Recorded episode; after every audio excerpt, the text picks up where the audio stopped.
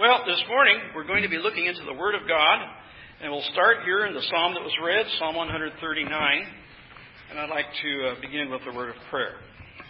Our Father, we thank you for the privilege to study your Word and to hear it preached and expounded. We ask your blessing on us at this time, that uh, you would indeed do that uh, for us. Bless our hearts, give us understanding, and may we apply these truths then to our faith and our life with the Lord. We pray in Christ's name. Amen. Many times uh, you've, you've read and heard Psalm 139. Often it's used for uh, the Sunday when we emphasize the sacredness of life that God has given to each human being. And you read that section where we are God's people even before we're born. God forms us in the womb and that those who are in the womb are indeed real human beings in the image of God and deserve all the respect and protection that we can give them. And this indeed is a good use of Psalm 139. The reason I'm reading it today, though, is to a little bit broader, and it's the truth that God is immense. When we use the word immense, we mean that God is everywhere and at all times. And uh, that's a very general definition of what we mean by immense, uh, huge to the a huge degree, uh, beyond measure, you might say. We know that in in the psalm it talks about how God is everywhere. Uh, for example, if you look back in Psalm 139 beginning at the first verse. O Lord, you have searched me and known me. You know when I sit down and when I rise up. You discern my thoughts from afar. You search out my path and my lying down, and are acquainted with all my ways. Even before a word is on my tongue, behold, O Lord, you know it altogether. You hem me in behind and before, and lay your hand upon me. So before things happen, God knows them. He controls the events that have not yet occurred. It's like God exists all through time. And then you go down to verse 7 Where shall I go from your spirit? Where shall I flee from your presence? If I ascend to heaven, you are there. If I make my bed in Sheol, you are there. If I take the wings of the morning and dwell in the uttermost parts of the sea, even there your hand shall lead me and your right hand shall hold me. If I say, Surely the darkness shall cover me, and the light about me be night, even the darkness is not dark to you. The night is bright as the day, for darkness is as light with you. Here the emphasis is on all the places where God exists. Wherever you go, you see Him, you hear Him, or He hears you, it sees you rather, and He is everywhere. You can't go anywhere where his presence is not totally active. Uh, look down at verse 16. Your eyes saw me, my unformed substance. In your book were written every one of them, the days that were formed for me, even as yet there was none of them, when there was none of them. You notice in this verse that even inside the body of the mother, as the child is forming, God sees all those things. It's like modern electrical instruments that can doctors can put in and take little cameras and see things inside of you uh, to take out kidney stones or something. It's like, well, God is already in there. He sees all of that. And then look at verse 23. Search me, O God, and know my heart. Try me and know my thoughts. Even in your mind, the thoughts of your mind which are invisible. Uh, God sees them. So these verses introduce the whole idea of God's immensity in space and in time.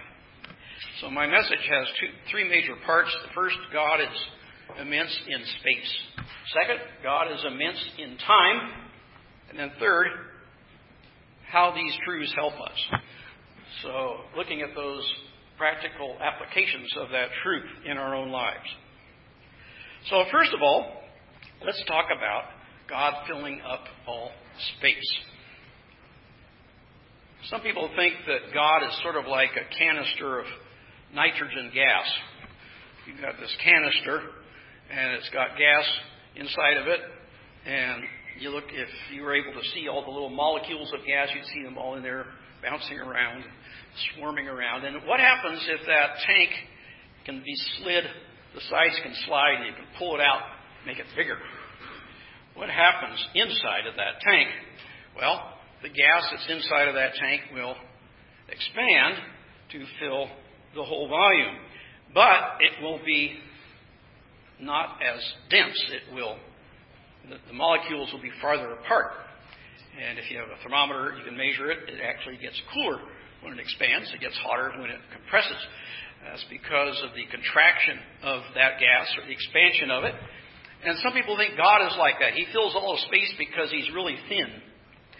And, uh, and of course, that is not what the Bible says. It's not like God exists everywhere, but it's just a little bit of God here and a little bit of God over there. Uh, and maybe some spaces in between or something. No, God is everywhere present 100%. So it's not like a physical gas filling a tank. It's God is everywhere, but it's all of God is everywhere.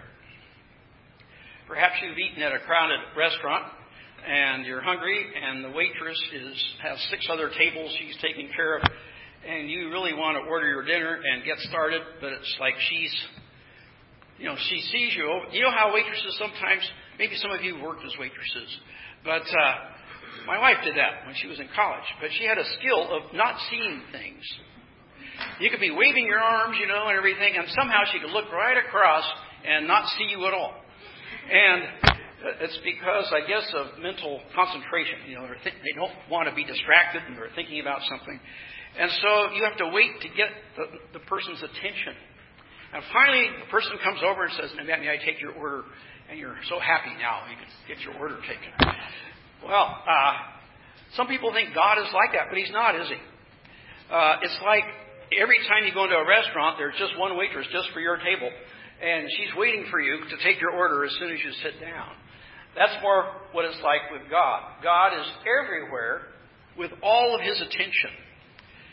Um, some people say, well, suppose, suppose uh, everybody wants to talk to Jesus in when you get to heaven. You have to wait in long lines to talk to Jesus. You know, it's, it's sort of like that. And of course, the answer is God can talk to all of us, and He can spend a lot of time and attention on each one of us. And he does that. That's because he is immense in space. Everywhere is it's like he's all there, wherever you are. So right in this room, Jesus said, I am with you. When you gather in my name, I am with you. So you think about that. How many churches are meeting right now across the country? Of course, you have the different time zones, you know. But right now, you got the Pacific time zone, so we got quite a few churches here uh, that are meeting all at once for Sunday. Well, I guess Sunday afternoon is a little different. Have to rethink that. But uh, all the churches, Jesus is in the midst of them. And a mere human couldn't do that. But God, with his presence everywhere, is fully present in every place where his people meet. And he's here with us today. Just as if we were the only people in the whole world that were meeting. That's how much attention we're getting right now uh, from the Lord. it's not like a gas. You might say, well, how do, you, how do we know God is everywhere? And uh, I could take you through several passages of Scripture. I'll just mention a couple of them. Uh, for some of you who are taking notes, I know uh, one good verse is 1 Kings 8:27. 1 Kings 8:27. We don't need to look it up right now, but you can if you like. But it's when the temple was being constructed by King Solomon. I remember he prays, he says, How can you know God dwell in this temple? He says, The heavens cannot contain the Lord. How can you dwell in this little temple I have made? That all the heavens cannot contain him. There's a passage I would like us to look at, uh, in particular here in Jeremiah, Jeremiah chapter 23. Jeremiah 23 and verse 23. Am I a God at hand, declares the Lord, and not a God far away? Can a man hide himself in secret places so that I cannot see him, declares the Lord? Do I not fill heaven and earth, declares the Lord? These are what you call rhetorical questions, right? Uh, the answer is obvious, and uh, God doesn't need to tell us the answer because we know what it is. When He says, Can a man hide himself in secret so God cannot see him? The answer obviously is no, that's impossible. Do not I fill heaven and earth? The answer is yes, obviously. That's what it's saying here. God does fill heaven and earth. He is everywhere present and aware of everything that happens wherever it might be. When the Apostle Stephen, or not the Apostle Stephen, excuse me, the first martyr, Stephen, was giving his testimony to the Sanhedrin, he mentions that about how God doesn't just dwell in a small space, but he fills all heaven and earth. That's in Acts chapter 7, verse 48. When uh, the Apostle Paul was speaking to the Areopagus in Athens, he says that God is not far from each of us. This is Acts 17:27. God is not far from each of us. In him we do three things. Remember what that is? We live and move and have our being. God isn't far from any of us. We live in Him. We move in Him. We have our being in Him. We do all things that we do in God. He is everywhere with us. Now, this is a great truth about God. Sometimes that's called His omnipresence. He is present everywhere. And that's not a bad word. Some people raise a question about this in the Bible. Sometimes it talks about God moving from one place to another. And they say, well, how can that happen if God's already everywhere? And that's an interesting question. Uh, for example, what do we pray in the Lord's Prayer? Our Father, who art in heaven. Well, somebody might say, well, does that mean he's in heaven and he's not here? And the answer, obviously, is no, he is here. The Bible very clearly teaches that.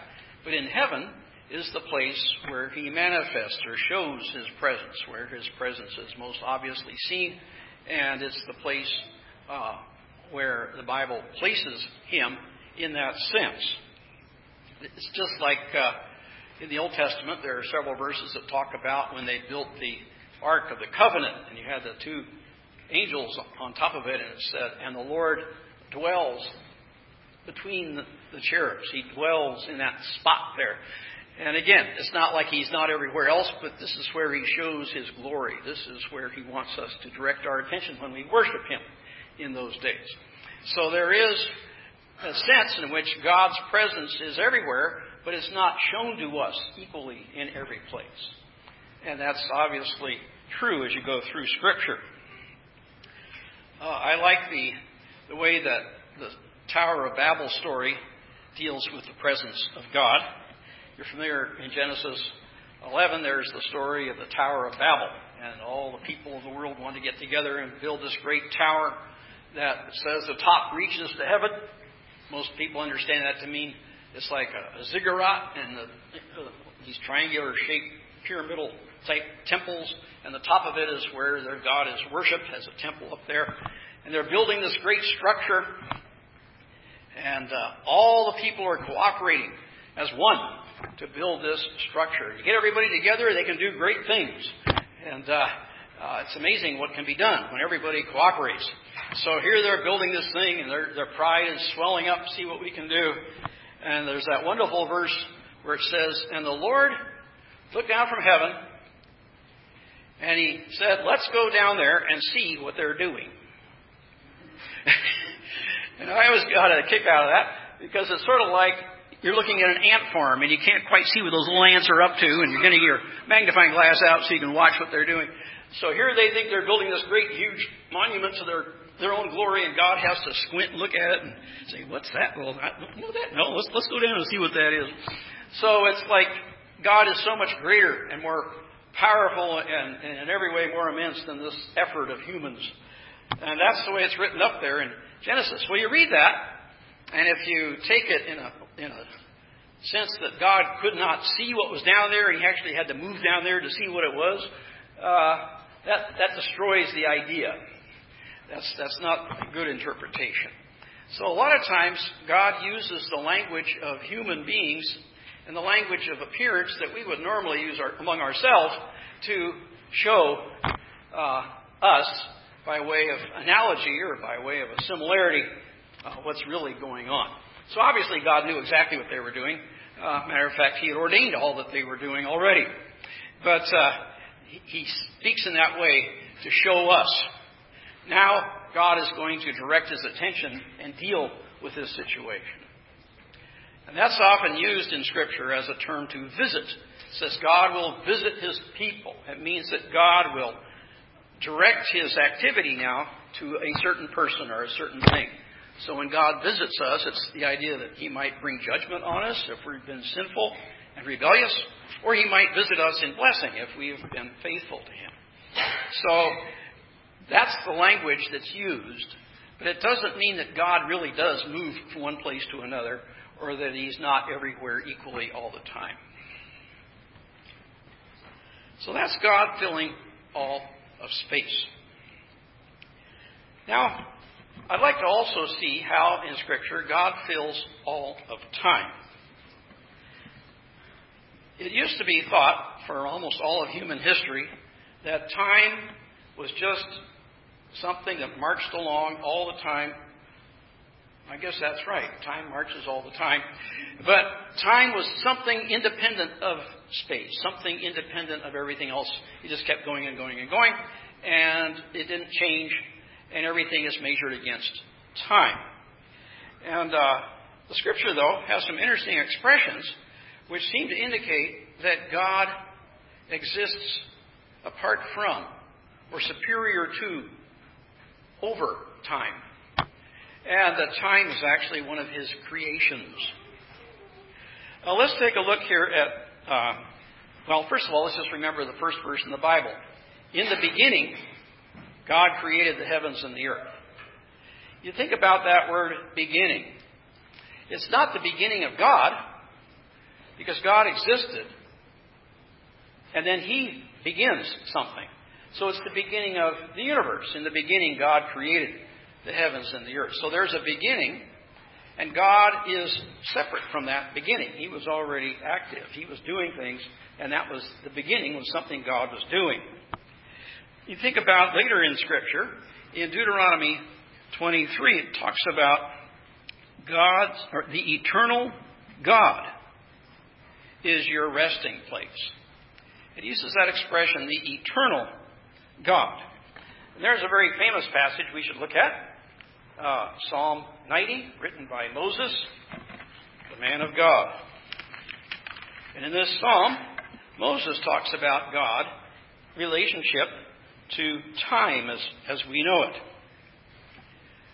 In Psalm 90, verse 2, before the mountains were brought forth, or ever you had formed the earth and the world, from everlasting to everlasting, you are God. Then verse 4 A thousand years in your sight are but as yesterday when it is past, or as a watch in the night. The Apostle Peter quotes that verse in 2 Peter 3, verse 8. And that's a wonderful truth we often talk about. God, one day is like a thousand years with God. It's interesting. One day is like a thousand years. One day is like a watch in the night, which is three or four hours. And so, you yeah, three or four hours equals a thousand years. One day equals a thousand years. You know, mathematically, two different things don't equal the same thing. So this obviously means that time for God is relative. He, he can shrink it down, expand it out. For him, he is not limited or bound by time like we are. You've all gone to the doctor, and some of you have gone many times because you've been around for a long time. I remember the first time that I went to a doctor and I heard the expression, You are doing great for your age. Do any of you remember hearing that uh, from your doctor? That's not what you really want to hear. You want to hear, I'm doing fine, period. But when they add that little expression for your age, you know there's something going on here. That the standard is being reduced in your case because you are getting older. And as you get older, your body starts aging. And uh, that aging process is, you know, you can maybe stretch it out a little bit, but it's pretty inevitable, isn't it? All of my great grandparents are no longer on this earth. And uh, all my grandparents are no longer on this. All my parents are no longer on this earth. And if I wait long enough, I won't be either. And uh, uh, this is time. Time has an impact upon us. But the Bible tells us very clearly that with God, time doesn't matter. You know, He exists apart from time. He can take a whole lot of time and just think it's just, oh, that's just a little bit. He can take a small amount of time and say, wow, lots going on here. You know, because that's true in the mind of God. He, what we call, transcends time. He is above time. Uh, turn over a few couple pages here to Psalm 102, verse 25. Psalm 102, verse 25. Of old you laid the foundation of the earth. The heavens are the work of your hands. They will perish, but you will remain. They will all wear out like a garment.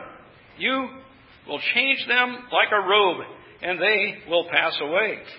But you are the same, and your years have no end. Even the universe itself says it's going to wear out like a garment and pass away. God will replace this universe with new heavens and a new earth wherein dwells righteousness. And who knows after that what's going to happen? You know, God has lots of plans that we know nothing about. Uh, we, we have no idea what God has in store for those of us who love Him and are called according to His purpose. We know that uh, it's wonderful, and we will enjoy serving God. His servants shall serve Him, it says in Revelation. Uh, Jesus Himself said, Before Abraham was, I am. Right? So, Jesus exists as a man in time, in Palestine, in the first century. But as God, Jesus has always been and always will be all together. And so we can say, I am before Abraham. Abraham, like 2,000 years before Jesus, Jesus was there with Abraham, before Abraham. So Jesus, as God, transcends time. He is above time. The title of God in Revelation I am the Alpha and the Omega, the beginning and the end, who was, who is, and who is to be. God is the creator of time. So, as I said, it used to be thought that time was something that just exists all the time and never changes, but actually, the Bible gives the impression that time itself is the creation of God. And God can exist apart from time with no respect to time. So that means time had a beginning. T equals zero. and uh, Christians have always believed this. You know, at least uh, uh, Christians that thought about it have always understood that God is above time. He transcends time. You can read this, in, for example, in St. Augustine at quite some discussion, quite some length in uh, his Confessions and in other writings. And uh, you see it throughout the history of theology where theologians have wrestled with these concepts. It's only about 100 years ago, a little bit more than 100 years ago, that scientists have finally decided that time began. And uh, that bothers many of them because who begins something? It's something outside of time. And this, uh, this whole idea of time having a start was, was uh, dangerous for secular, atheistic type scientists. I remember reading an article by uh, the great astronomer Hoyle, who uh, was himself an atheist and, and opposed to the idea of God creating the universe. But he said, in a book that he wrote near the end of the book, he said, uh, for the last several hundred years, scientists have been climbing up the cliffs of ignorance, reaching up to knowledge. And finally, they bring themselves up to the top. They pull themselves up and look over it, and there's a circle of theologians who've been sitting there for centuries. and uh, I love that paragraph. I've often quoted it to my students. But uh, that's right. If you believe God's Word, uh, you have an inside track on some of these great truths about time and eternity. God fills all of time just as God fills all of space. And the two are related together as God's creation. We don't have to have Einstein to tell us this, although he did. Uh, but uh, the Bible was there a long time before that. So I'd like for us to think for a few minutes then what can we gain from these truths? First of all, and I have several things just uh, to think about. First of all, this means that God hears all our prayers. Wherever you are, God will hear you. Think about Jonah in the belly of the fish under the sea, praying in, jo- in Jonah chapter 2, that wonderful prayer. God heard that prayer and answered that prayer. You think about suffering Christians in dungeons, forgotten by everyone, uh, dying of hunger and neglect, praying. God is there. He hears their prayers. You think about yourself uh, as you're driving down the road in your car, and if you're praying to the Lord, He hears that. He's there with you. He hears it. Uh, we often pray when we sit down to a meal or when we go to bed at night. God is there. He hears those prayers. When we pray in church, God hears. He hears all our prayers whenever they might be made, by whomever they might be made, in whatever place. And it's not just He hears it, but He hears it with all of His grace and all of His love and all of His attention to answer according to His best will. This is a wonderful consolation and encouragement for us in our prayers. We also know from this doctrine that the Holy Spirit can indwell every believer. Every believer, wherever you are, God's Holy Spirit indwells you. He motivates you. He gives you ideas. He, he, he leads you away from temptation. He gives you strength to witness for Him. He gives you the gifts of holiness and goodness that we need to grow in grace. This is true wherever we are. If you are living here in America, or if you go on the mission field, or into very dangerous places, God is there, helping you, indwelling you. God is with us as we worship Him. Today we'll be taking the Lord's Supper. And it's a wonderful thing that whenever we take the Lord's Supper, we are not only taking physically from the cup and the bread, but then spiritually, by faith, we feast on Christ in a spiritual way and are strengthened by that. And this can be all over the world at the same time with every individual believer. He can protect us wherever we go. Uh, many uh, veterans have, have told how, in times of danger, everybody stops being atheists and starts praying. And uh, that's because there's some basic understanding that we have that God is there. But we know as we are Christians that He is our loving Father.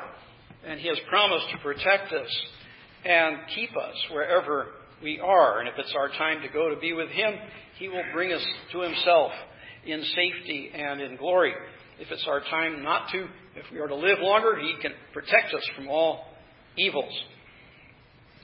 He protects us in all stages of our life. From the little unborn child that we read about in Psalm 139 to the old person that we read about in Psalm 90 and other places, God is with us through all of our life.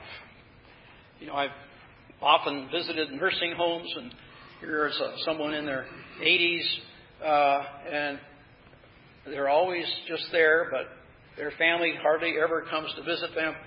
Uh, the last time they saw some child or, or other relative was months ago sometimes, and there's a lot of loneliness. And uh, it's good for us to know that if other people forsake us, still the Lord is here with us. He's in my room with me. And uh, I can talk to Him, have fellowship with Him. He is able to pursue and judge the wicked.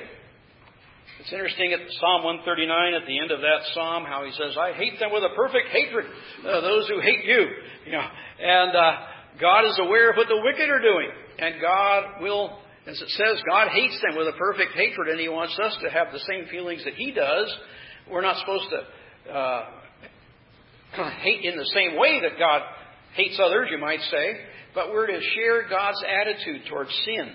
And when He does judge sin, you know, uh, we give our thanks to God for His justice, even in that situation.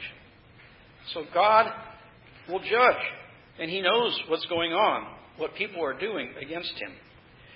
And finally, since God is the God over all space and time, we know that when Jesus says, You will have everlasting life, that God will always be there to make sure that we do indeed have everlasting life. He won't quit after 10,000 years, and then we have new management that has a different policy. It won't be like that at all. But God will continue to exist all through time. So we as God's creatures, we never escape time. We don't become eternal like God is. We will always, I often say, uh, we, we will be in with God forever, but we never will have been with God forever. You know, however long we're there, it'll still be a finite time, 10 million years, whatever. But it will go on indefinitely into the future. It will never stop. Because God is eternal and He is not limited by time like we are. So we can rejoice in God's immensity as we worship Him, as we obey Him, as we trust in Him, and as we love Him. And thank God for His great, His great presence through all space, through all time and throughout our lives. Let us pray.